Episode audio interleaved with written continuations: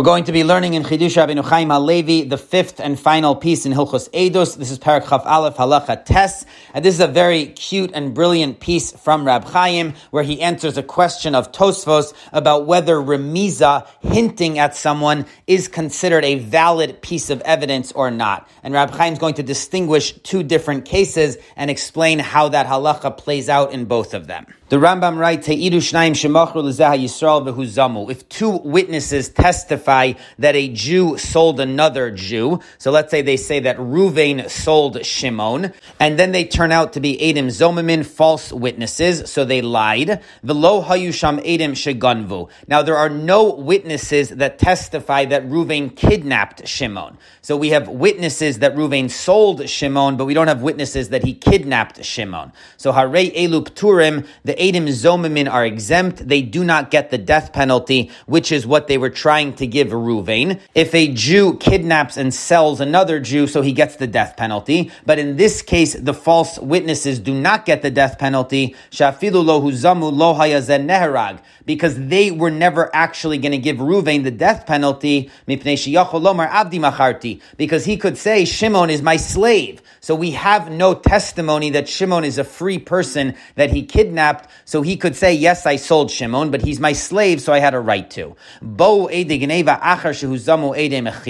Now, if after this story, so we know that these were Edim Zomamin, and then another set of witnesses come and they testify that Ruvain kidnapped Shimon. So now in this case, Ruvain would have gotten killed theoretically because there are two sets of witnesses. One is saying that he kidnapped and one is saying that he sold Shimon. So even so, afilu ra'inu osan romzin zezeh Even so, the Edim Zomin do not get killed. And the Rambam adds, even if we saw the two sets of witnesses gesturing to each other. So they seem to know each other, and there seems to be a grand conspiracy between all four witnesses to get Ruvain killed. Two of them are going to say that he kidnapped, two of them are going to say that he sold Shimon, but even so, we don't combine their testimony. And since the witnesses who testified that Ruvain sold Shimon would not have given him the death penalty on their own, so they do not get the death penalty. So that's the halacha in the Rambam. Now this comes from the Gemara in Sanhedrin Peivav and Beis Amar Abasi Ede Mechira Benefesh Shehu Zamu Eine Haragin Mitoch Sheyochol Lomar Abdi Macharti.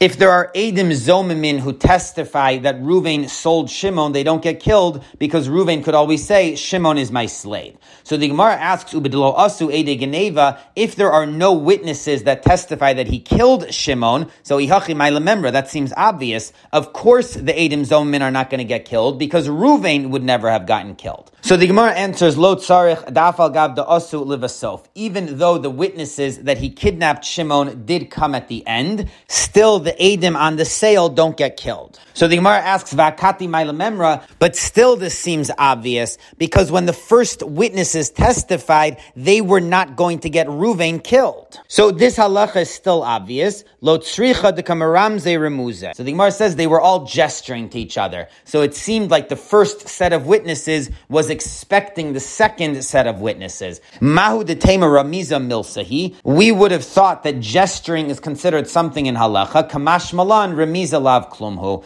So we learn from this halacha of Rav Asi that gesturing does not have a status in halacha. So that's the way the Gemara explains this halacha, that it's obvious that the witnesses that he sold Shimon are not going to get killed on their own unless they're combined with another set who says that Reuven kidnapped Shimon. But in this case, the two witnesses came separately, but they were gesturing to each other, so it seemed like they knew each other. And the idea of this halacha is that we don't make assumptions that they were working together even though they seem to know each other. So now Tosfos asks on the conclusion in the Gemara in Sanhedrin that remiza, gesturing to people, is not a status in halacha. We don't make assumptions based on that from the Gemara in Baba Kama of Dalit Amid Beis, which concludes the other way, that remiza is a valid status in halacha. The case over there is that there's a shor muad, which means an ox that gored three times, and there are three different sets of witnesses who each testified about a different one of the gorings. And then it turns out that they were zomamin. So the Gemara says that they all have to pay.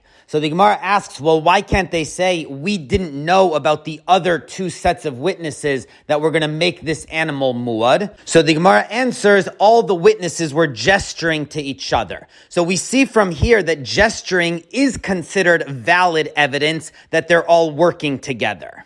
So these two Gemaras seem to contradict each other. In Sanhedrin, the conclusion is that Remiza is not a valid way of assessing information, whereas in Baba Kama, the Gemara says that it is. So Tosos offers two answers. The first is that there is a difference between different forms of Remiza. So a person could be gesturing to someone else and it becomes clear that they really know this person, or it could be that it's just a misunderstanding. It looks like they're connected in some way, but they're not. So that's the difference between these two Gemaras. In Baba Kama, it's talking about a real remiza, not just one random gesture to each other, but all the witnesses show up in court together every day and they're talking to each other. So it's very clear that this is one group that's working together. So their remiza is a valid way of assessing what's going on. The case in Sanhedrin, though, is a much worse remiza. Someone makes a sign to someone else, but it's not clear that they really know each other other and that they're doing this together. So there the Gemara says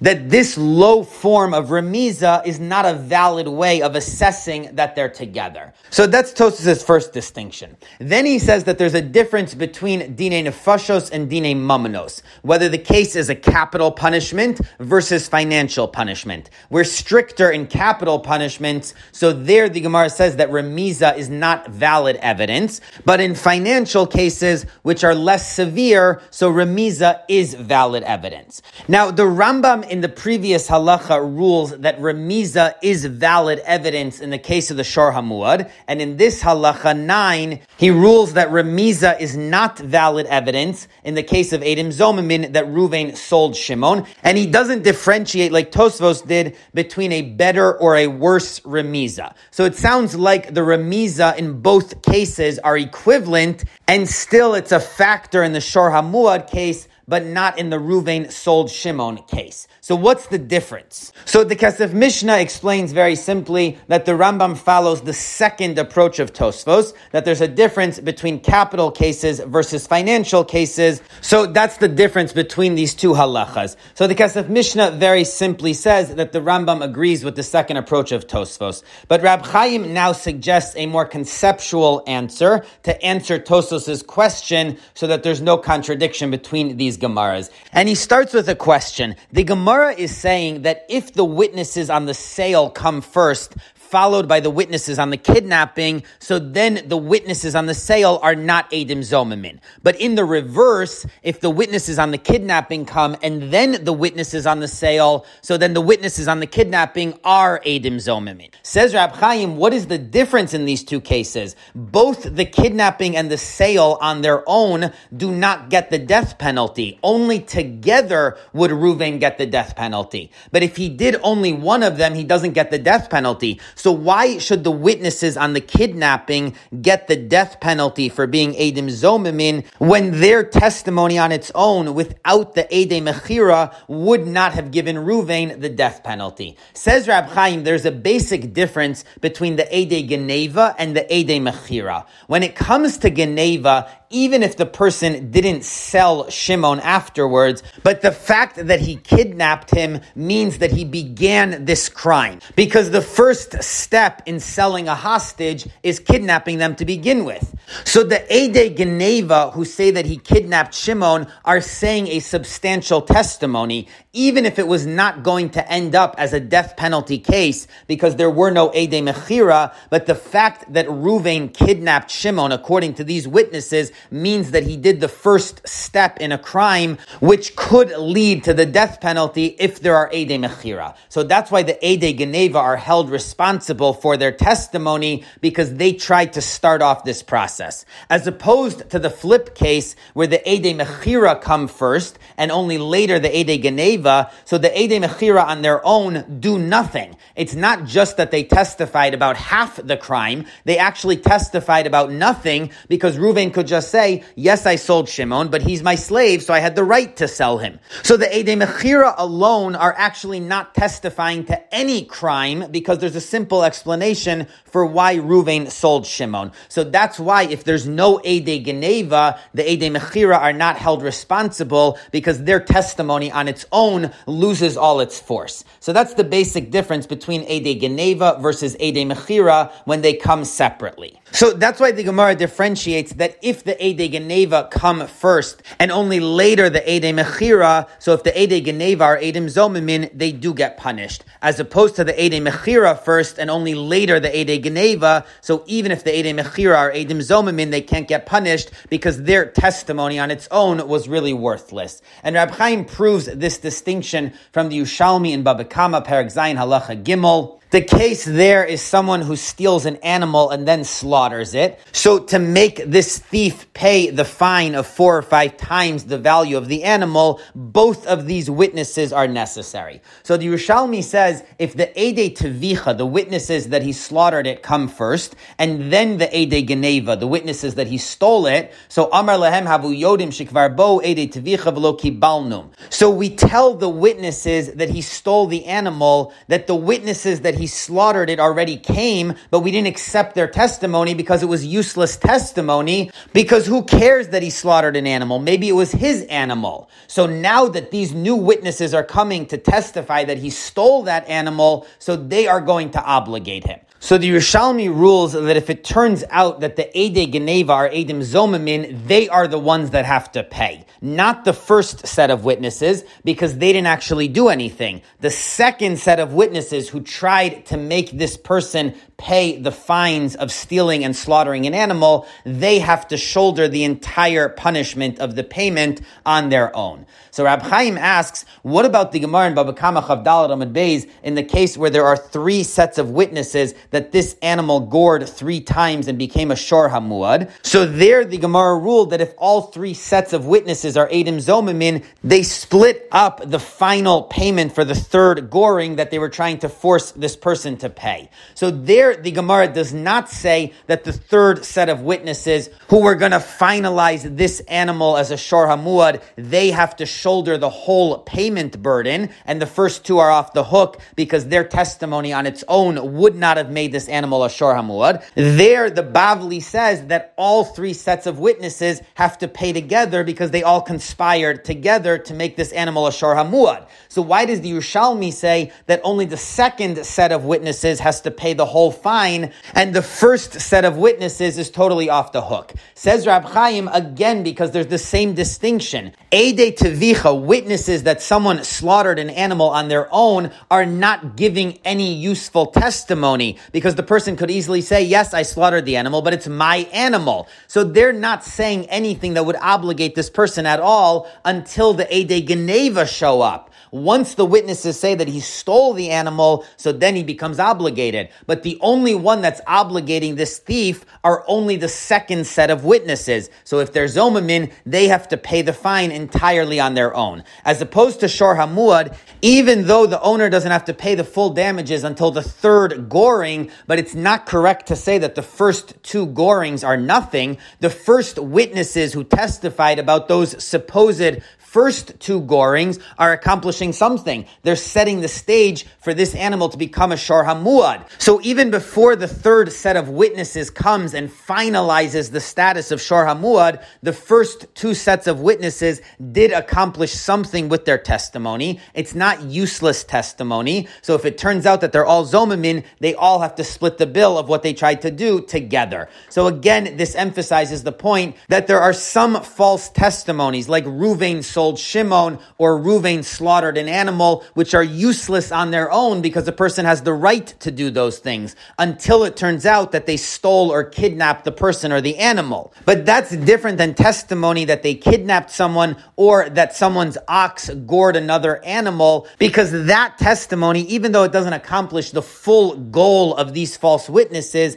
but it is considered testimony. So there is some responsibility even for those earlier witnesses. So that's the first step of Rab Chaim's answer. Now he adds in another step. He says, in order for Adim Zomamin to get punished with Kasher Zamam for what they tried to do, they need to meet two criteria. Number one is they need to give testimony which is effective. As the Mishnah says, Ein ha'edim nasim zomamin adshi gomer hadin al pihem. The only time the edim zomamin get punished is when the judgment was completed based on their testimony. So their testimony needs to be effective.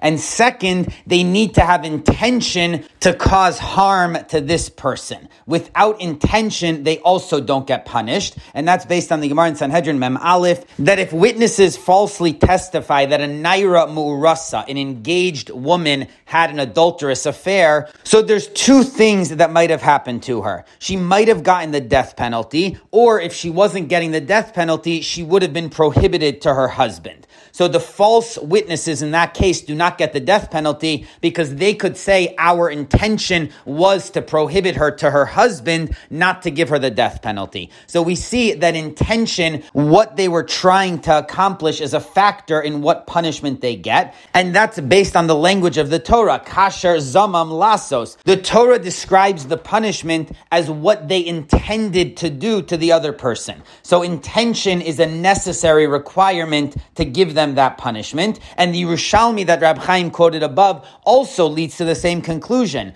because the court has to tell the Ede Geneva, the witnesses who are testifying that he stole the animal, that there were already Ede Tvicha witnesses that he slaughtered the animal. So we're trying to make clear to the witnesses what their testimony is going to affect so that if they're Edim Zomamin, they will get that punishment. But if they don't intend the outcome of their testimony, so then they they don't get that punishment if they're Adim Zomimim. So now if we apply all this back to Tosfos' question, so Rab Chaim has a brilliant answer. Tosfos asks that the Gemara in Sanhedrin and Baba Kama seem to contradict each other. In Sanhedrin it says that remiza, gesturing, is not valid evidence as to intention, whereas in Baba Kama it says that it is. Says Rab Chaim, if we put together these two pieces of information that he gave us, so we can explain both Gemaras and we'll see that there is no contradiction. The Gemara in Baba Kama is talking about where two sets of witnesses testified that this animal gored another animal. So that is valid testimony. As Rab Chaim said,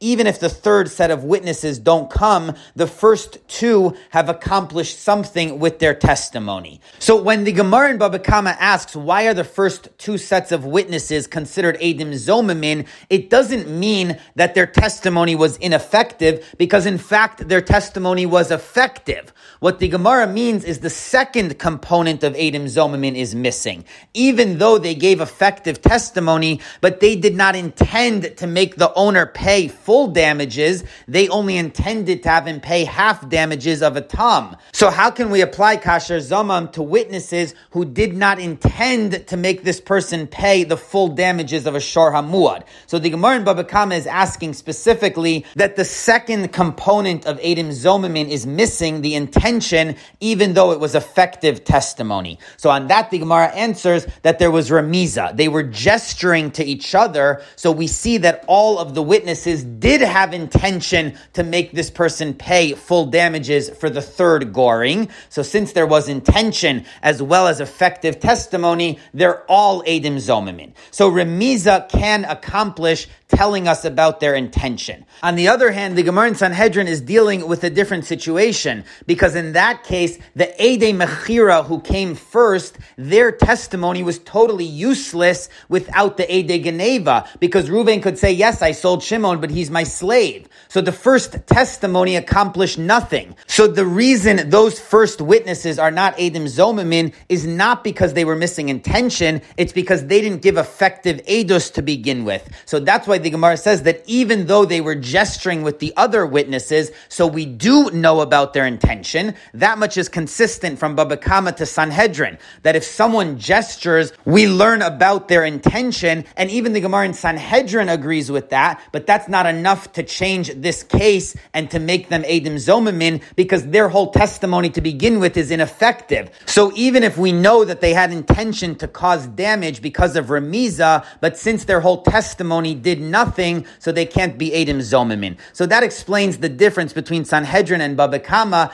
Neither Gemara is denying that Remiza tells us valid evidence about the witness's intentions. Both Gemaras accept that. So there is no contradiction. But in the Gemara in Sanhedrin, we're missing an effective testimony, so intention is not enough to make them Edim Zomimin, as opposed to Baba Kama, where they did give valid testimony. We just don't know if their intention was to damage the victim. So there, Remiza tells us about their intentions, and they become Edim Zomimin. So a very brilliant answer from Rab Chaim to Tosos's question, and an explanation of these two Gemaras. So based on this approach, says Rab Chaim, that explains why the Rambam does not differentiate between the levels of Remiza in these two cases, because the Rambam read the Gemara in a conceptual way. So in both cases, it's the same level of Remiza, but still in the case of Shor Hamuad in Halacha Ches, it does make them all Edim Zomamin, and in the case of Ede Mechira in Halacha Tes, it does not turn them into Edim Zomamin,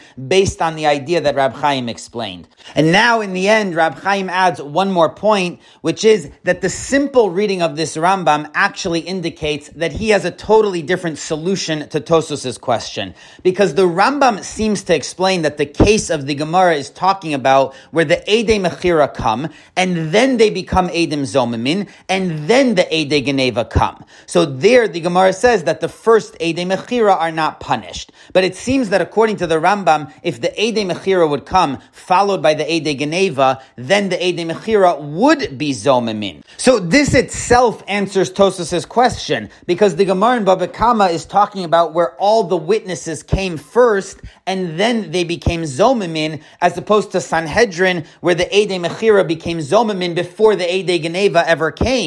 So of course the Ede Mechira cannot be Edim Zomamin in this case. So there seems to be a much simpler answer to Tosos's question based on this Rambam. But says Rab Chaim, this version of the Rambam doesn't work because it doesn't make sense. Because the halacha is that Edim Zomamin don't get punished unless the judgment was finished based on their testimony. Now, if the Ede Mechira come and then they become Zomamin and then the Ede Geneva come, so of course none of them get punished because there was no Gmar Din. The court never finalized the judgment based on these witnesses because by the time the Ede Geneva came, the Ede Mechira were already Zomamin. So the whole halacha doesn't make any sense if that's the case. So it must be, says Rab Chaim, that there is a different version of the Rambam where instead of the word Achar Shehu Zomu, after they became Zomamin, instead it says Achar Shehei Idu, after they testified. So the Rambam is not saying this at all, that after the Ede Mechira became Zomamin, then the Ede Geneva came. The Rambam is saying that after the Ede Mechira Heidu, after they testified, before they became Zomamin, the Ede Geneva came. So that's exactly the case as Tosfos understood it. And Rab Chaim says that there is an older version manuscript of the Rambam which says that Achar Sheheidu. So this is unusual in Chidush Rabbeinu Chaim Halevi to be quoting manuscripts, but Rab Chaim prefers that version of the Rambam because it makes sense. After the Ede Mechira came, then the Ede Geneva came, then the court finished the judgment, and then it turned out that they were Zomamin, and the Rambam says that the Ede Mechira do not get punished based on Rab Chaim's explanation. So the Rambam and Tosos understand the case similarly, but Rab Chaim has an answer to Tosos's question, which explains why the Rambam records both of these halachas without differentiating the level of Remiza. So that is Rab Chaim's explanation for the Rambam, a very brilliant piece and a very brilliant answer to Tosfos. The key conceptual ideas that Rab Chaim develops are the two components to become an Eid Zomem, that it requires effective testimony as well as intention. And Rab Chaim also differentiates between two types of testimony. One is Ede Mechira, that Ruvain sold Shimon, or Ede Tvicha, that Ruvain slaughtered an animal, where on their own that testimony doesn't accomplish anything, as opposed to Edim, that the ox gored, or that Ruvain kidnapped Shimon, where even though other witnesses are needed in order to get to the final judgment, but these witnesses do set up the case for those final witnesses to build on. So if they turn out to be Zomamin, they do have responsibility.